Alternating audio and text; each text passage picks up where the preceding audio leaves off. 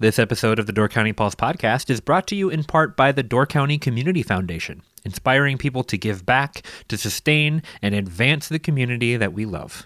To learn more, visit givedoorcounty.org.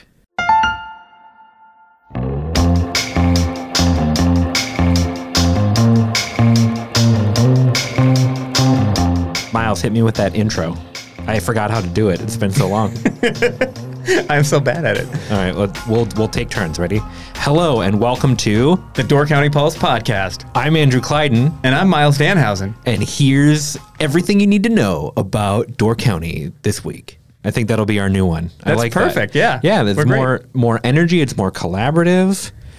How's it been going? I've been gone for a bit. Anything happen? I've basically been sitting in this podcast studio waiting for you for three weeks, just staring at the wall. You'll notice there's not many bylines of mine in the paper. I just have not been productive at all. Right. So I've been I, lost without you, Andrew. I'm worried that we're not going to have any content for this week if you haven't left this box. But no, that's not the case. We have some things to talk about. It does feel like just yesterday I was in here talking about the Sister Bay Village Hall. I think that that was the last episode that you and I recorded. We kind of left that wondering what's going to happen. Well, we have uh, we have some thoughts on what might happen now at this point. So I want to talk about that. Got a little bit of information about the Gills Rock shoreline, another thing that we've been talking about for a long time now. several years. Uh, and then we're going to kind of preview what's coming up, the fall festivals, all that kind of stuff. The leaves haven't changed yet, but when they do, there's going to be all sorts of cool stuff Good times ahead. to do. So that's basically a rundown of uh, of this episode. Let's jump into it. What's happening at the Sister Bay Village Hall? They're keeping it open for theater performances, right? That was my suggestion. Yep, they took that, and that, that's what it's going to be. It's the, the new home of performing art. No, just kidding. We have plenty of fine performing arts venues in Door County. I Yeah, but we don't have any bad ones, and this one would be a bad one, uh, which would be great. yeah, a bad one, and that would be great. Village Hall, where is it at now? So, last time we talked, the Plan Commission in the Village of Sister Bay had made a recommendation that, you know, their consensus was that they did not want to invest a ton of money into it and would support removing it from its its place in the center of the Sister Bay Waterfront Park. Basically, that decision was sat on the fact that it needed a lot of repairs. It needs probably a new elevator, probably an HVAC system. You know, doesn't suit a lot of the village needs as they see it now. So they were saying, you know, rather than do that, invest that money in the present location, we'd have to look at a different option. The backlash to that, once we reported that, a lot of people came forward, even though this has been on the in discussions and on the table for the village board for 15 years, you know, people just haven't been part of those discussions or haven't paid attention to those discussions. So there was a lot of backlash. A lot of people saw this as like a very sudden thing. And, you know, the good thing is a lot of people came forward. A lot of people expressed their opinion and that opinion so far has been pretty close to unanimous that people don't want to see it torn down, or at least they need to learn more about why. So there were two public input sessions, one held by Zoom and one in person, which for Sister Bay is rare. They're one of the few communities that almost across the board has not been doing in person meetings still, still doing them mostly by Zoom. That might change now because they did, did draw 50 people to an in person public input session last week. And almost all of those people said they want to see it saved for, you know, varying purposes. As a refresher, what is it used for currently? Not a lot. It doesn't function as the village hall. It's still called the village hall, but like the village offices are in a different building up the hill, kind of behind Husby's, the, the Sister Bay Administration Building. They used to hold their village meetings there because they had a little bit of an open space where you could seat like 20 to 30 people. But now that's all filled in by offices because village staff has grown as the village has grown. Usually, when they do a big public meeting, they'll do it when it's in person would be in the Sister Bay Fire Station. There's a larger meeting room that can accommodate about 40 to 50 people and has better technology, better lighting, better HVAC, all those kind of things. And the Village Hall is used for kind of special events. There's occasionally a board meeting in there and occasionally public forums, but it's you can get about 90 people in there, I think is the capacity, some give or take. It's basically just a big room, right? There's a stage at the back, and then that's kind of it. Correct. It's a big room with stage. There are some bathrooms in there in the basement and upstairs, actually. And then there's a kitchen off to the side. It's on the waterfront, but it doesn't have windows to the water. So it- it's not like a, a gorgeous view there. That's one of the things that a lot of people would like to change about it. Most notably, the last couple of years, it's hosted the Northern Door Pride Festival. Really good attendance there. They have occasionally done some fundraisers. Sister Bay Village Advancement Association has held some events there, like the Lego Block Party. Why not just have that one year round? I think that would be a good. The Lego Party? Yeah, just have I'd- that- I'd be in. Yeah, a year round installation in there. Anybody who's got Lego can just bring it and store it there, and then people can go in and see it. I think that's a good use. I, I've been to the Lego thing twice. It's actually really cool, even Yeah. before I had kids. And they, they- there's been like the folk festival has been held there, a, a short film festival. Although the short film festival has said like they need to find a new venue because it doesn't really work. Louise Housen said there's roughly like seven events a year that are held there. Then they'll like Cub Scouts will meet there sometimes, and other people will meet in there once in a while. But it's not a. It doesn't function as like a a wedding venue the way some halls would, or or large gathering space the way say like the Crest Pavilion would. And Sister Bay has expressed a need. You know whether it be community associations or private groups have expressed a desire to have a larger gathering space somewhere in Sister Bay, but it really doesn't serve that function. So that's that's how it's been used most of the last 25, maybe 30 years for the most part. And so, is the discussion right now basically this is fine, carry on, or have there been some suggestions? It, it's kind of interesting. At the input session, I would guess like 20 different people spoke. And there were some who said, well, turn this into a bigger venue, rent it for weddings. You can get $10,000 a night for it. None of that is really true for this particular venue. But if you made it bigger, as soon as you expand it, you would have to add parking because right now it's kind of grandfathered in. It doesn't have a parking lot. And once you add to it, it probably triggers that you lose that grandfathered clause. And now you're going to have to meet your parking requirements, which, which would probably mean, I believe, like a 25 to 30 space assembly parking hall. So that's a lot of parking that you'd put on the waterfront.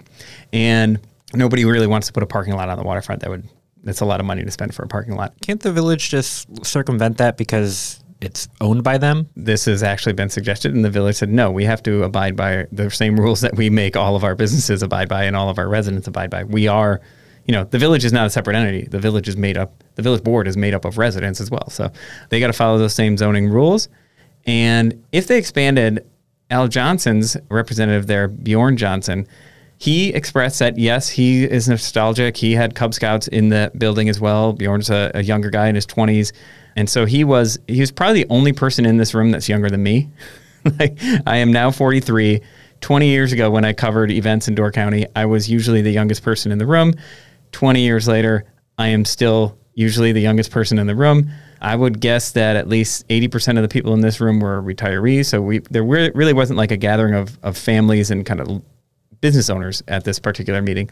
But Bjorn did say that uh, as a representative of Al Johnson's, they would not be in favor of any expansion, increased use, changed use for that village hall building. So they would, as the only neighbor to that property, because they're directly across the street, they would not be in favor of any expanded use because it would then push more people to use the parking at Al Johnson's. And what they said is we would have to reconsider how we manage our parking lot. We might have to become a lot more strict about who parks there and making sure that they are customers of Al Al Johnson's. For those little unfamiliar, Sister Bay, I don't think has a parking problem. Other people always say it does. I, I don't think there's much of a parking problem. You can always find parking within one block of the main street. But one of the reasons it gets by like that is because Al Johnson's lot serves as a quasi public lot where people park there, they go get it. At least this is what I and a lot of people do. You might get a drink at Al Johnson's or at the Stabor Beer Garden, and then you wander around town, get food at different places, but you're parking using their lot to use the entire village. And if Al's were suddenly to say, be very strict about that and not let people do that, now you actually might have a lot more spill, a lot more parking congestion and issues in the town. So they, they have a legitimate issue there if suddenly you built a much larger or expanded village hall gathering space across the street. No, no doubt. I mean, even now when you do Northern Door Pride, I'm sure a lot of those people are parking in the Al Johnson's lot. So I can understand where they're coming from. It was not a very popular opinion for them him to to spew out that night because a lot of people immediately were saying like, "Well, we'll see if you make money now." Like, I, I think gals will be fine, but Probably. yeah, Yeah, because uh, the people in there were all residents. I would wager that you know the vast majority of Al Johnson's revenue is not from residents. I would wager that. But also, I mean, I see where they're coming from. I mean, I hope they continue to let that lot be used by everybody. It's a it's a great service and it's a better use of a parking lot. Like the more use the parking lot gets, the more cost effective it is for the owner and everybody as long as you can take advantage of it. So it, it doesn't make sense to then it's not good for the village if people started to wall off parking lots just like Casperson's used to be empty most of the time even though it was only used when there was a funeral. So it's good that it's a shared use lot basically. Right. We'll see how long that lasts depending on what Al's decides to do with the Casperson property. So, any other input, or are we moving on to next steps? Well, so what happens next? They've gathered all this input. They will be having the Parks Committee was supposed to meet and have a recommendation this week. That meeting got postponed till next week. And so Parks will meet September 19th, and it won't be a public input session, but they will meet and then make a new recommendation, and that will go forward to the village board. Plan Commission will also meet later this month, and then they will make a recommendation to the village board. And then the village board will take this up at their October meeting and likely make some sort of decision. But again, it's not like this is an imminent thing. Even if the village board in October voted to take down the village hall, that's more of like a long term prospectus because it's not going to happen right away. They don't have another gathering space that is available. So it's just basically they're stating like a long term intention or a long term plan of what do we do with the village hall and do we want to invest money in it? And do we want to start budgeting for that in our capital improvement plan? The village hasn't put any numbers out there. This is one thing that confuses the issue. They haven't said like, here's what it will cost to fix the village hall. They just know that it's going to be expensive. That like, I think it'd be easy, very fair to say it will be at least one hundred thousand dollars of investment to really bring it up to code, like to fix the elevator in there, make it accessible, potentially fix the HVAC, fix the the leaky basement. I'm guessing my estimate is incredibly low. I would not be shocked if it was well over a million dollars to get this thing up to speed. So I think that's one thing maybe the village should be looking at is some sort of, hey, are you in favor of? It's easy to say you're in favor of keeping something or fixing something or fix the village hall, keep the village hall. But then if you go, are you in favor of keeping the village hall for $200,000, $500,000, $2 million? Like which level is that? Because there is a level that's too high, right? Although some people would probably say, no, there's no cost that's too high. But the other thing that when in suggestions for it, people talked about larger venue or smaller. There were also people who said, I don't want to change it at all. I don't want windows on the back. I don't want you to change the structure. I want it just the way it is. And that that's fine, but that's an interesting take to me because then it's like, well, then do you want just do you want a statue? Because there's a cheaper way to build a statue or, or, or a monument. If it stays the way it is, it's not going to suddenly get a lot more use. You know, Right. So Well, and also I'd be curious how much use the people who are saying keep it exactly the same are actually using it, right? Like, cause it is it keep it the same because I think it is great for what it is and what it does, or is it keep it the same because I would like the peace of mind to know that it is still the way I remember it? right. Which is, I, I'm all I'm a nostalgic guy too. Like I, I get that, but I'm also like, all right, if you're going to put money into it and save this, and that could be used for something else. There's always a cost benefit. Like that spot could be a different structure, or a different monument, or a different public gathering space. Right. Is uh is the parking requirement is that tied to just the footprint? Because I know like with restaurants, it's how many tables you have or something like that. Yeah, it, it goes by seats. For in most communities, they'll do it by seats. So, like, uh, if you have a restaurant, it's a parking space for every four seats. I think it's kind of the same thing for an assembly hall. I, sometimes there's a little difference there, but I generally think like, as far as parking requirements go, usually one space for four people is a pretty good estimate of what the across villages and So communities. it's occupancy. The other thing with that village hall thing, though, is technically it's not it's grandfathered in to even exist there, not even just based on parking, but assembly halls right now are not permitted in that zoning district. So if you expanded it, again, you lose that grandfathered clause. You might not even be able to have it if you Gotcha. expanded the the occupancy or did something major to it, because then you'd have to it'd be a new conditional use, and that is not a use that's allowed in that district. So Right. there's there's a question of whether how the village would even handle that. I was curious if it was based on like physical footprint because I was going to say, you know, just build up. You know, you've got unlimited room up if you wanted a 300 square foot tower. that just shoots up four stories. Uh, do a seven story village hall. Yeah, on that same footprint. You'd still need to fix the elevator, I would assume, but uh, you know, options. All right, why don't we take a break and then when we come back, I want to talk about the Gills Rock shoreline, uh, Mariners Park, and, and kind of what's moving and shaking up there, which is a, a shocking thing to say about Gills Rock, but uh, there, there's stuff happening. And then uh, we'll, we'll round things off by talking about uh, the weekend and upcoming festivals and, and that kind of stuff. Give people a glimpse at what they can do to celebrate fall. So take a break and then we'll be back shortly. This episode of the Door County Pulse podcast is brought to you in part by Door County Medical Center. Are you looking for a job in Door County with excellent benefits, culture, and potential for advancement through tuition reimbursement programs? Door County Medical Center is hiring. For more than 75 years, Door County Medical Center has been the leader in health and wellness for Door and Kewaunee counties. Their integrated medical center provides a wide range of specialties, including primary care, behavioral health, general surgery, the Women and Children's Center, the Door Orthopedic Center, the Door County Cancer Center, and more. To join the team, apply today at dcmedical.org/careers. Some of Door County's best stargazing happens indoors. Every year at Door Community Auditorium, we present a star studded lineup of concerts featuring artists like Brandi Carlile, The Lumineers, Jason Isbell, Mavis Staples, Billy Strings, Beach Boys, and Buddy Guy. You're now listening to Marty Stuart and his fabulous superlatives returning to our stage in Fish Creek October 22nd. Visit dcauditorium.org for a full calendar of upcoming events and to get your tickets today.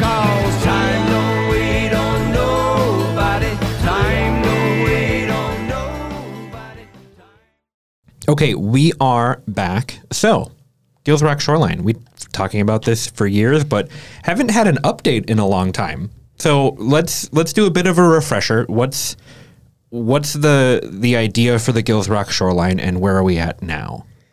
So Gills Rock is located within the township of Liberty Grove, and the town of Liberty Grove uh, in t- 2018 purchased uh, a couple of parcels on the Gills Rock shoreline for 1.45 million dollars. I think I have that number right. It might be off a little bit, and with the intention of making a public park on the waterfront there. It's next to the Weborg Fishery. It, was, it used to be part of the Weborg Fishery, and now there's still a little part of the Weborg Fishery there, and this property is right next to it.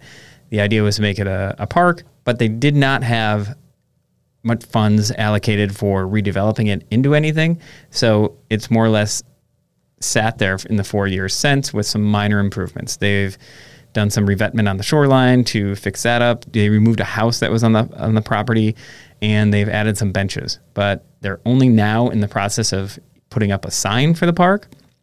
And at this week's parks meeting, it actually came up that they they have a problem with people. A few people. I, problem is a big word.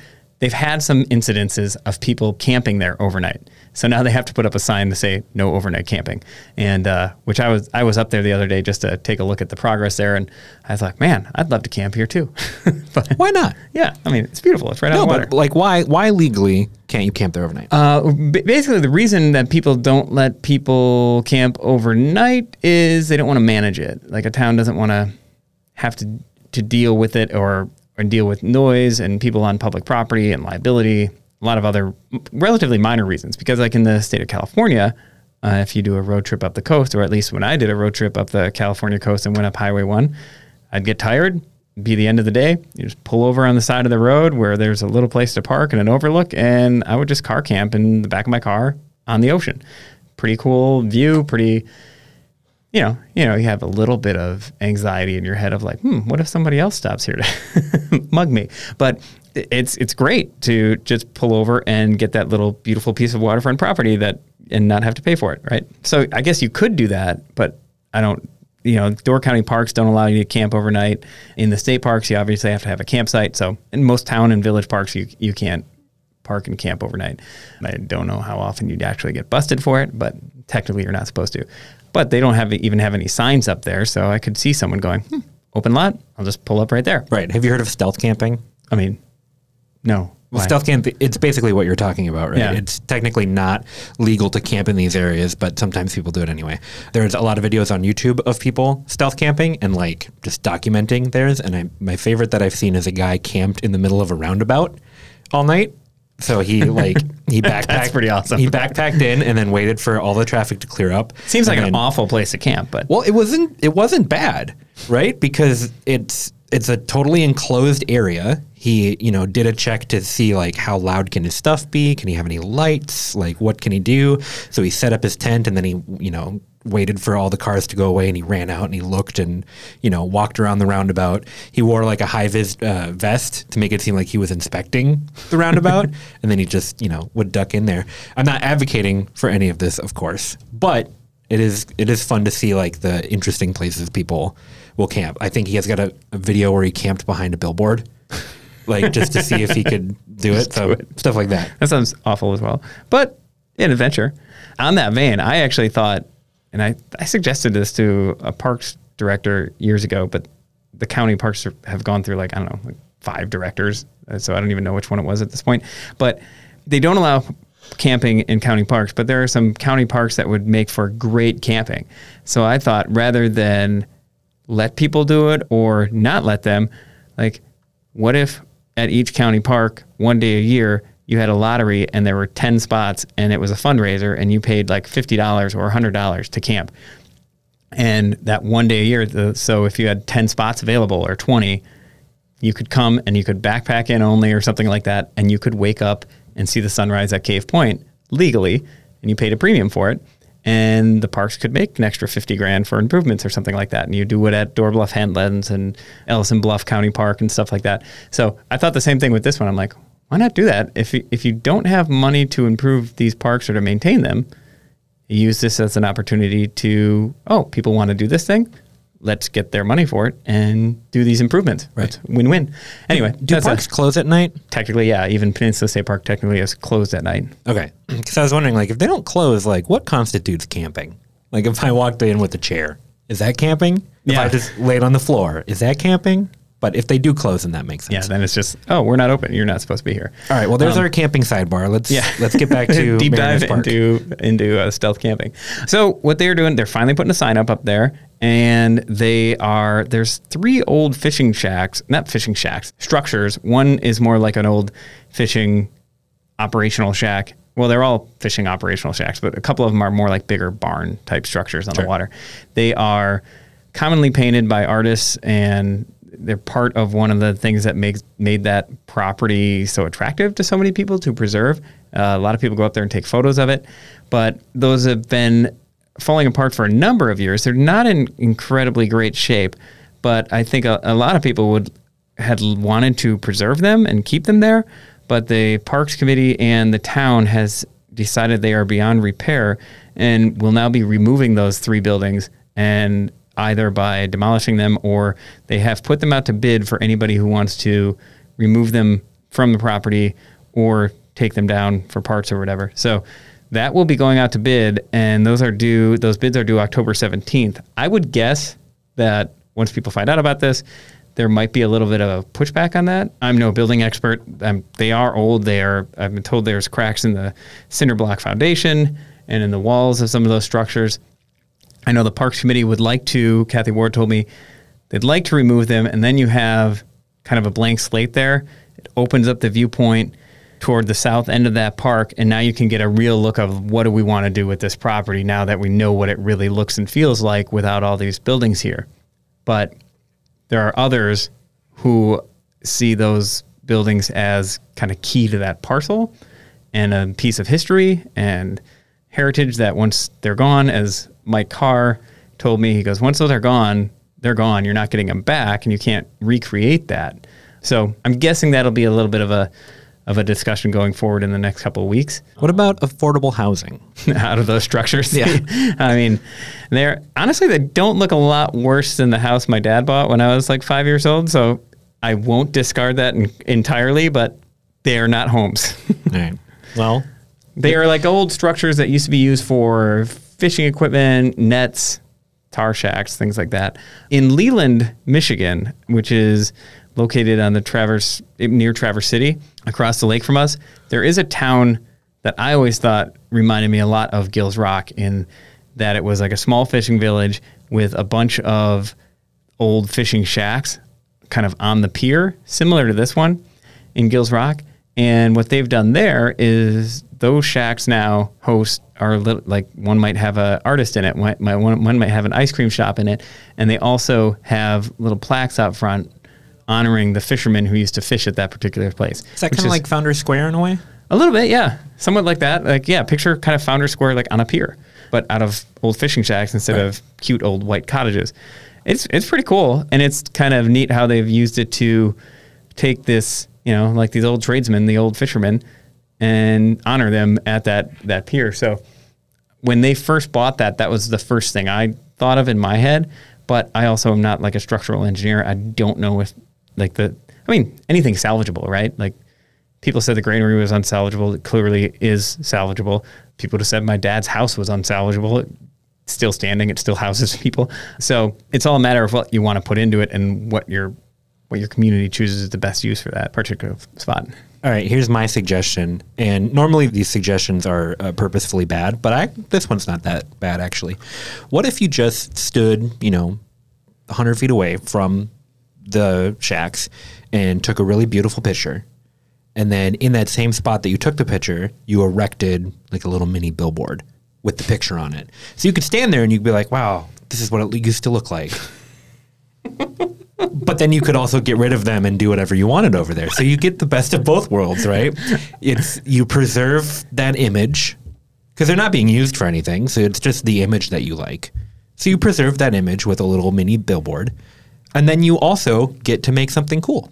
You just uh, you may have just written next year's repulse. That's the whole thing. It's just like Door County to replace all historic sites with billboards of historic sites. Yeah, exactly. I mean, when you put it that way, it sounds bad, but when you really think about it, Yeah, in reality, it also sounds bad. No, it's like, hey, if you pick up the fall Door County Living magazine, which will be out soon, we did kind of a before and after of historic photos of a bunch of the different municipalities and recent photos that our photographer Rachel Lucas took, kind of comparing and contrasting how much things have changed and how much things have stayed the same. And the cover image for that is uh, Rachel holding a picture of the granary over where the granary is now. And so you can see like the historic photo inlaid on top of what it actually looks like. It would be the same thing but just with a structure. Then you could stand there and be like oh look at those cute shacks now i'm going to go get ice cream at the new building that was built there. Kind of like the old uh, cartoons where they would hold up a picture or put up a billboard, and then you could like walk into the billboard or sure. something like that. yeah. I think that's a, a yeah let's do that Speaking of that magazine article, which, by the way, let's plug the magazine here. I'm, it's a really great issue, and that particular article, it's out on newsstands now. And that article that you just mentioned, like you said, is we have these really cool photos from Bill Tishler, who is a professor emeritus at University of Wisconsin Madison. The guy we've interviewed, actually sat down in the shacks at the Ridges. He grew up in Bailey's Harbor, knows a ton about Door County history, and he happened to be in Door County in 1974, working for the Sea Grant program, documenting going around the county and taking pictures of basically Lake Michigan seaside towns and what they were going through at that time and just trying to like document the moment. And he emailed me a couple years ago. He said, Hey, I have all these old slides. Would you be interested in them? Said, Heck yeah, I'll, I'd take them all, like send them over. So I had to buy a slide scanner because I didn't know how you, how you digitize slides. But they're just like this treasure trove of, of photos at a moment in time. And I thought it was really fascinating because it's 1974. My parents moved up here in 1973. So it's Egg Harbor, Bailey's Harbor, Sister Bay, Sturgeon Bay. It actually gave me a glimpse of like the I can picture them coming up here, and it's October of 1973. So it's it's not like peak summer, beautiful Door County. It's like gray, sort of like what the winter looks like, what the off season in Door Right. County looks like. So it gave me this kind of unique view into the county that they moved into. And my dad had always said, he, like recently he said this a lot more of like, yeah, it was it was a lot harder to move here in 1973 than it is in 19 or in 2022. You know, like it's just it was a long winter, it was a long slow off season, and the towns were just not as they're not as picturesque back then. So I, I just thought it was a really cool snapshot in time, and that was right after kind of the last throes before like that National Geographic article brought all these people up here, Door County grew in population by like 25% in the 1970s, and most of it being in the mid to late side of that. So it was kind of like this last gasp of it before these towns grew and developed. And I just thought it was be a really cool idea to go out and recreate those. So Rachel Lucas went around the county last fall and took a bunch of pictures to recreate what those scenes are now. So it's a Yeah, cool tried to stand in the same spot, basically. Uh, the major difference is she wasn't able to get all the angles right because Bill was standing in the middle of the street for a lot of these because he Empty. could. It was totally empty. Whereas now, Rachel trying to get these, you know, when, when she did, not able to actually stand out there just because of the mm, traffic. No, Rachel would no longer be with us. Right. She- that is a good point, though. Like people have told me this so many times. Of you used to right after Labor Day, you used to be able to shoot a shotgun down the middle of the street or throw a bowling ball down the middle of the street. And when you look at his photos, you're like, "Yep, 100 percent, you could." Mm-hmm. well, and what I loved about them is that they are the perfect rose tinted glasses killer because Yeah. they are showing a Door County that locals would have recognized eight months out of the year, right? Yeah. This is what Door County was like out of the really busy times in the summer. So when you think about like, oh, the Door County of my childhood was this, well, you were probably coming to it, you know, during vacation time and you were seeing it in Great point. yeah, with a lot of people and all this kind of stuff. Not as many people as we have now, but you were seeing the best version of Door County.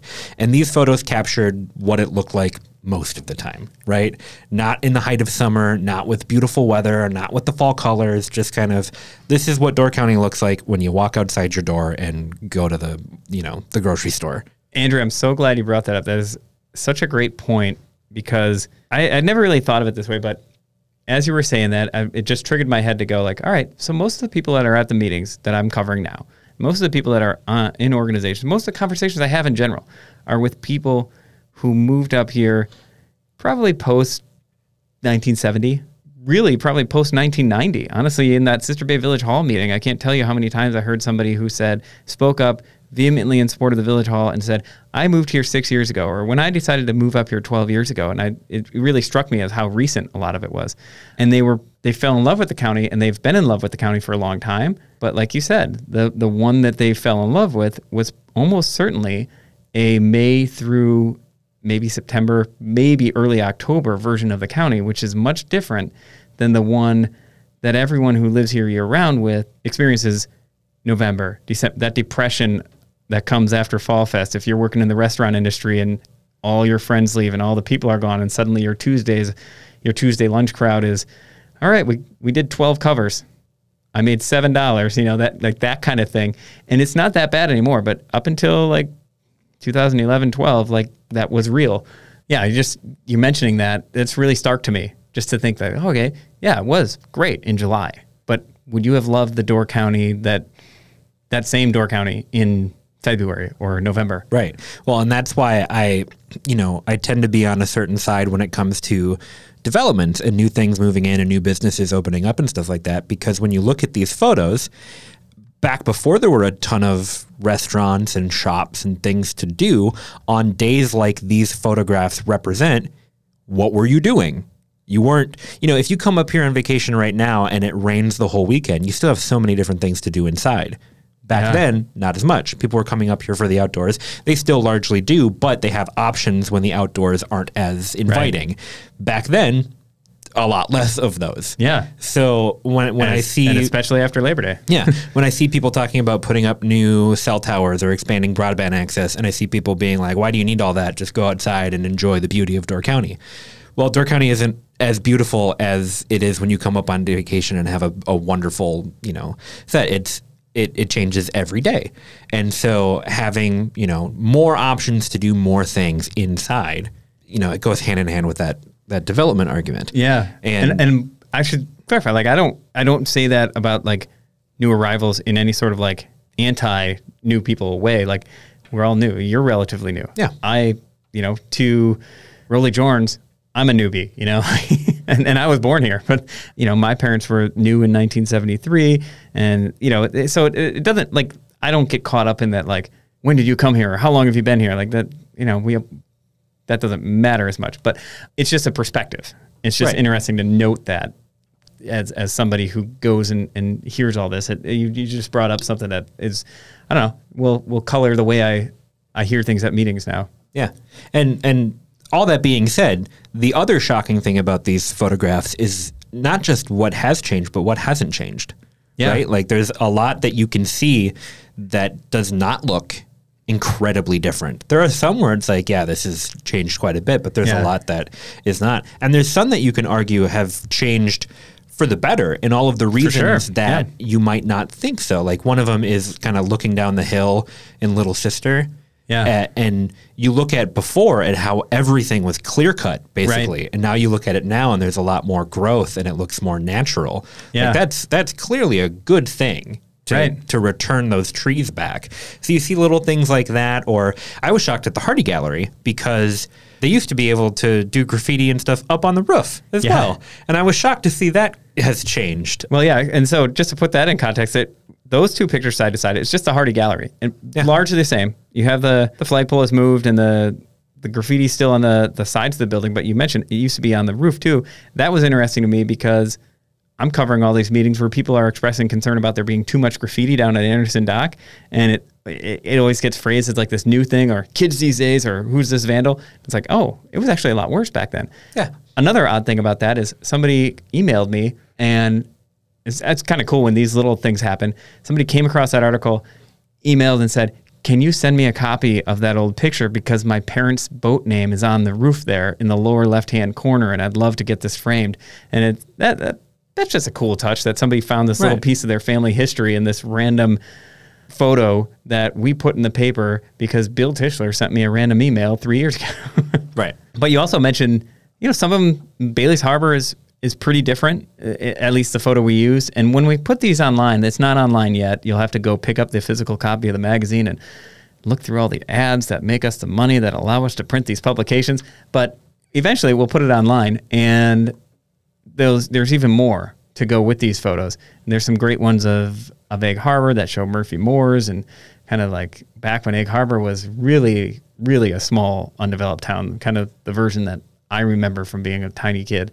And then, like you said, there's Sister Bay, Ellison Bay, largely unchanged. Looks very much the same, except a, only a couple of business names have changed. Clayton's is now in the Mink River Basin, you know, but the the general store is still there. The Viking just changed hands, so actually in the photo that we have, it's still the Viking because that's so recent.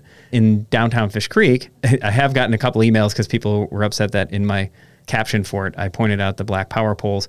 Some people think I beat that to death, but it is nine out of 10 people who talk to me about Fish Creek mentioned those black power poles. So I'm sorry, I reflect what people tell me. But it's the canopy of trees there.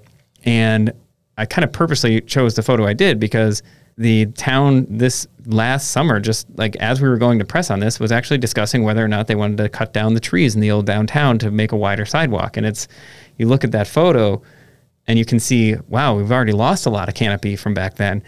Do we really want to, like, this is what makes it. What is it going to look like without that? So, yeah, it's almost a tree tunnel. Yeah. Back before, and now it's kind of relegated to the sidewalks. And imagine if it's even less than that. That's a good point. Yeah. So there's, I don't know. When when you look at then and now, you can see what what you've done better, what you've lost, what you can try and harken back to, and maybe bring back if you think long term. So the fun one to work on. And it's good to, to have that tangible evidence of like when people are like, oh, it used to be this and it was so much better. Well, here's actually what it used to look like. And does this actually look better? Does this match your memory? Yeah. Did we finish talking about Gills Rock?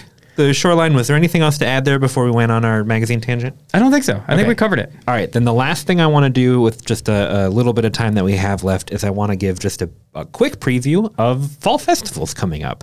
There's one this weekend, right? Harvest Fest. Yeah, Harvest Fest down in Sturgeon Bay, which is one of their big weekends of the year. They have uh, a bunch of public art down there. They have kids games. They have a classic car show. I think they closed down Third Avenue for this. So fun weekend to get down in Sturgeon Bay. Yep, they have the Cherries Jubilee, which is their art installation that they do where people come up with really cool cherry statues. Yeah. Uh, all of those just moved to Martin Park last night, I believe. So they uh, we're recording this on Wednesday. So they all moved down there. You can go to the park and you can see them all lined up and then there's an auction for them during the actual festival. So if you have been looking around your house and thinking, man, I could really use a six foot tall cherry statue, uh, your opportunity to get one is this weekend. Oh man, my brother-in-law is going to hate you for that because his wife might bid on one of those. Really? Yeah. Uh, They're cool. There's there's one that I saw. It's like a cherry, but it's also like a cross section where like a chunk is cut out and it's full of LED lights, so it like turns on at night. That's pretty cool. Yeah, there's a bunch of really cool ones. I, I love the ones that are just like the standard cherry, but then painted really interestingly. But then there's always a couple that go like above and beyond and make something wild. I think last year there was one that was made out of wine corks. The whole thing had like a thousand wine corks to create the whole, the whole thing. Well, Very cool. all these wine corks I have in my house because I'm always like, one of these days I'm going to send these in to get recycled because I don't want to throw them out. Now I know I could have just made a big cherry out of them. You could do that. You could you you can make all sorts of cool art with wine corks, Myles. You should teach this class. I I don't know how to do it. Uh, what other festivals are coming up? Well, it's not part of that festival, but uh, the Peninsula Century Fall Challenge bike ride is coming up this weekend on Saturday in Sister Bay. So we'll probably have about six to seven hundred riders for that. You can register Friday night at Packet Pickup if you haven't done it online yet, and you can also register Saturday morning from six to nine a.m.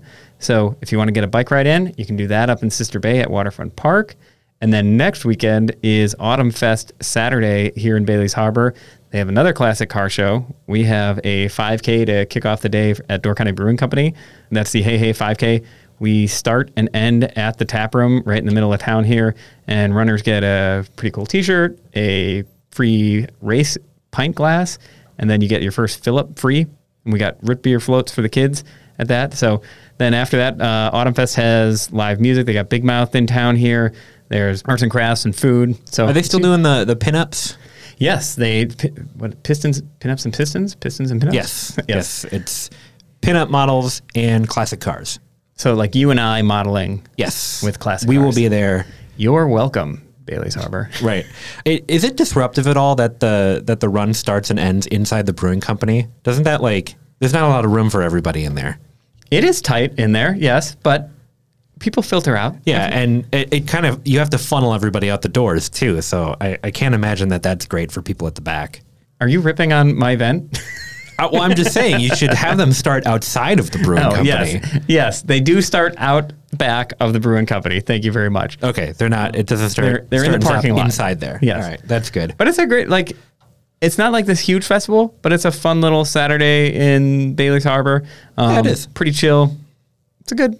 It's a good kickoff to the day. And I really like Bailey's Harbor for festivals. Even just the uh, the farmers market, I think is is really fun in Bailey's Harbor. You, the, it's a nice little walkable area. You've got the two sides of the street where things can happen. You have the area outside of the town hall where the farmers market sets Right. up, and then right behind that you've got the park. I, I like Bailey's Harbor for festivals. Yeah, and Bailey's Harbor. You're, it sounds goofy to be talking about like, oh, I like this town for a festival, but there's something that feels a little more chill about a festival in Bailey's Harbor, even when it's really busy, than Yeah. other towns. I They, don't know they if it's tend to be because you have s- smaller. There's more open air. Yeah. I think about like when Egg Harbor shuts down for. They used to do Ale Fest. Yeah. is that what it was? When they shut down for that, that's feels more like a like Fall Fest light in terms of like taking to the streets and it's all kind of corridored off. Plus, Fish Creek is kind of a big L shape. Basically, so it kind of spreads the event out over stuff. It, it it's good, but it doesn't have that like small, easy feeling that like Bailey's Harbor does. Yeah, and maybe Bailey's Harbor is helped by the fact that it has a side street and like other entrance points, whereas like Sister Bay and Fish Creek get kind of compact because there's Right. kind of one way in, one way out, way out sort of thing. But Bailey's Harbor has a grid of sorts. Right. I do also like Sturgeon Bay for that feeling, but it's totally different because when Yeah. they close down Third Avenue and you have the whole like street to walk, Yeah. that that feels very different, but it's, it's also very cool. It reminds me more of like a like a farmers market or a festival in the cities rather than That's exactly what I would else. think too. So after Autumn Fest, you get a little bit of a break, and then Pumpkin Patch is coming up on the 8th and 9th of October. That's the big one in Egg Harbor. Put that on your calendar. Then Fall Fest the weekend following that. So we got like four weeks of pretty big events coming up here with what, like one break in the middle, and then it's all over. Right. First day of fall is September 22nd this year. I would anticipate maybe second week of October is when peak fall colors are going to be based on the last couple of years. I am a fall color scientist. uh, of course, as people know, I'm not quite as on it as I am with the cherry blossoms, but I'm, I'm guessing probably second week of October. That seems like a, a, Yeah. a safe bet. We might have to send you out in the field. Yeah, it all depends on how wet things are too, because if it's really, I don't remember anymore if it's really dry or if it's really wet, what that does. You can read my article from last year about it because I, I did a deep dive and I talked to a scientist. Um, that should tell you everything you need to know, but I'm guessing probably right around second week. Okay. I'll trust you. I wouldn't. you can trust me, but don't hold me to it. How about Yeah. that? Anything else for uh, for what's going on up in the next couple of weeks? We do have a breakdown of what you can expect from each of the fall festivals in this week's Pulse. So if you pick that up on Friday, uh, the A and E section has kind of a breakdown of all of the the big ones and what's going on at them. So that should kind of serve as your guide if you're planning on attending or if you're going to take a trip up or that kind of stuff. I got nothing else. We did it. yeah, I think we covered it. Wow. First time back in three weeks, 45 minutes of great content. It's like I never left. Andrew, congrats on being a dad again. Thanks. I, I, I was a dad the whole time. Like nothing tragic happened. so, um, Good point. yeah, I'm not necessarily a dad again. I'm just more of a dad. Congrats on being a dad more. a bigger dad. Yeah. yeah, it's you know, it's weird. I don't know if you felt this or not, but like I haven't felt my identity shift yet. You know what I mean? Like I don't feel like, "Hi, who are you?" "Oh, I'm Andrew. I'm a dad." Like I haven't f- necessarily felt that yet. I wonder when that happens. Yeah, I guess that's a good point. I don't because maybe because I, I I still feel a little inept every day as a Yeah. dad that maybe I don't really claim the title yet, but Well, I and do. it's hard He- to- at daycare. They do now call like the other kids call me Connor Dad. So yeah, I guess that, that's that happens to me too, which is great. But like I feel like there is a point at which your personality becomes dad. Right? I feel like that's a thing. And I wonder if it's different between men and women or mothers and fathers, I should say. Because like I feel like my wife is a mom and she feels like she's a mom because there's there's direct mothering happening. Yeah. Whereas like maybe it doesn't really kick in until you you start to raise them because there's very little raising you can do to a baby. Toddlers you start to get there, but it's not until like they understand reason where you can really start to raise them. when you have to start disciplining them and stuff like that. well, not even that, just like explaining to them the difference between right and wrong. You can't explain to a baby what's right and wrong. And even, you know, my son's going to be three soon. He's just on the cusp of starting to understand reason. And so maybe it's once fathers begin to raise their child, then they're like, now I'm a dad. Or maybe it's just a Hmm. Wardrobe thing. Maybe I just need to, you know, Maybe start wearing cargo I mean, shorts. I've definitely, I've definitely started to exercise like a dad, as in I don't. Right. Um, so maybe once that takes full effect and my dad bod fully fills out, then I'll then I'll start to identify with it. But you raise a good point. Yeah. What's I think your- moms are immediately mom. Right. Like, they start to mother immediately. Yeah. Dads don't start to father as actively right away. But I could be wrong. Somebody has any tips for us on how to dad? Yeah, Andrew at ppulse.com is my email. Let me know when you felt like you were a dad. Yeah. That actually would be good. Pe- Actually, people send us in those answers. Yeah, I'm to hear that. curious. Yeah. Uh, one one parting thought. What's your quintessential dad outfit? Like if you were to describe a dad, what would that be? I can go first. okay, you go first. Polo tucked in to cargo shorts, white socks, New Balance sneakers. Oh, so not what you actually wear as a dad, but what you think of as. That's what I think of as a 'Cause I was going to say, like, my outfit is definitely something that's flexible. So, you know, jeans are not preferred because it's more like shorts or sweatpants are Yep. definitely just lend themselves to chasing the boys around Oh, yeah. more. And I always go long sleeve or hoodie. It's good, loose, fitting, comfortable. But Yeah. as far as what a dad wears, have I, I've never even thought of it that way. Yeah, I, f- I feel like there's a quintessential dad look. My dad outfit is similar to yours. It's a performance t-shirt, something moisture wicking because I'm gonna get some fluids on me, and then uh, some sort of jogger. Gonna put like- that in overheard. Yep, like fleece joggers and uh, socks and slides because it's it's easy and God knows I'm going to have to run outside for a million different things that we left in the car. So Yeah. that quick and easy, you know. Andrew at P Pulse, send me your dad outfit. No pictures, though. we don't need to see you. Myles, thank you for chatting with me. Yeah, this and, is uh, great. Thanks. Look forward to chatting with you again soon. Thank you so much for listening to the Door County Pulse podcast. If you want to support us at the Pulse, check out doorcountypulse.com slash shop, where you can get a weekly Pulse subscription, purchase some incredible Door County artwork from Pulse artist Ryan Miller, and much more. We hope you've enjoyed the Door County Pulse podcast, and we will see you next time.